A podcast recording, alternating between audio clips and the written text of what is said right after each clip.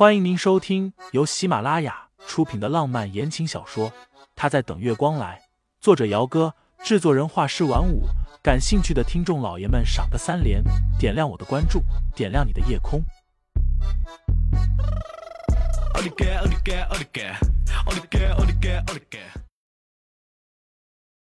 第六十六章，语气里不乏羡慕。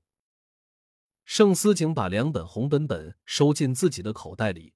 然后点头，嗯，结婚了，就这样结婚了。男人大步往外走，清新下意识的跟上去，并且伸手去拉住了他的袖子。结婚证给我看看，有什么好看的？盛思景不给，上车之后就把结婚证塞进了车子的储物格里，锁了起来。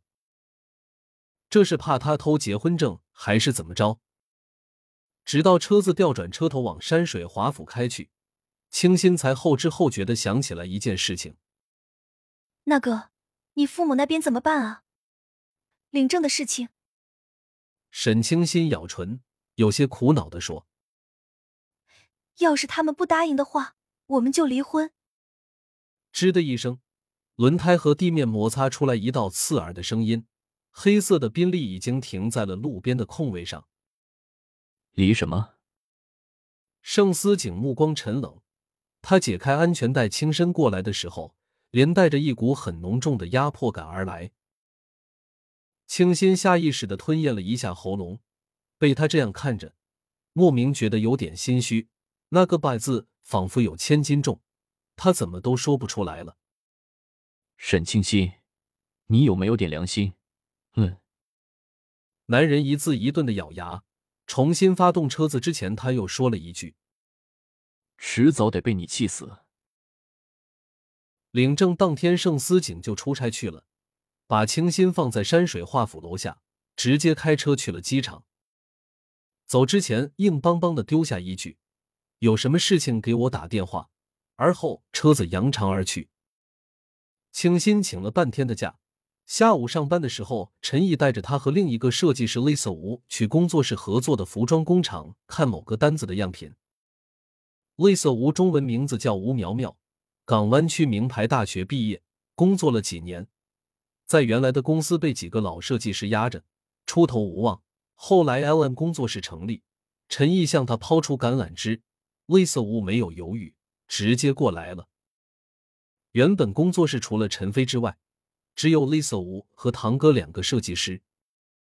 堂哥是陈飞高薪挖过来的，而且能力确实是出众，为人也谦和不高调，所以 Lisa 吴心里对他算是服气的。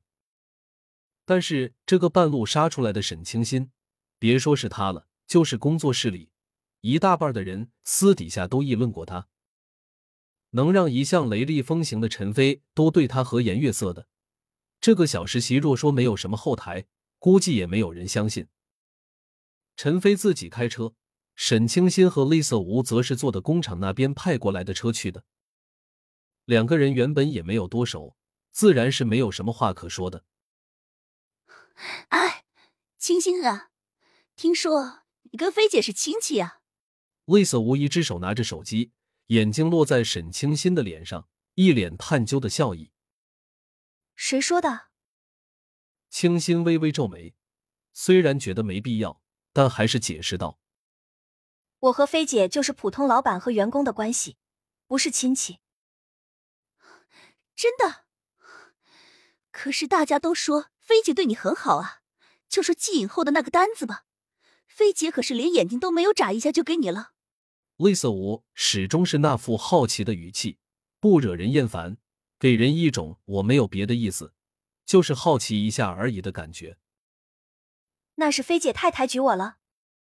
清新谦虚道：“论能力和资历，我比不上您和堂姐。这一次自己画设计图，菲姐还让我多和你们二位请教呢。”这话无形中把堂哥和 Lisa 五都给捧了。哎呀，你也不用这么谦虚了。清新又说。我之前看过您的设计作品，就是那套花语系列。听菲姐说，这个系列的作品将会作为参赛作品，代表工作室拿去参加比赛呢。语气里不乏羡慕。羡慕是真的，毕竟作为一个设计师，作品能作为代表去参加比赛，那是每个人都期待的事情。哎呀，那套作品也没有菲姐说的那么好了。你现在还年轻，以后会有机会的。清新点点头。嗯。厉色无被他这三言两语的，弄得原本想问什么也不好意思再问了。工厂的地址有些偏僻，在一处工业园的最里面。这家工厂是盛世旗下的，专门接一些工作室的牌子批量生产，口碑一直很好。到了工厂之后，有负责人带着他们去生产车间。听众老爷们，本集已播讲完毕，欢迎订阅专辑，投喂月票支持我，我们下集再见。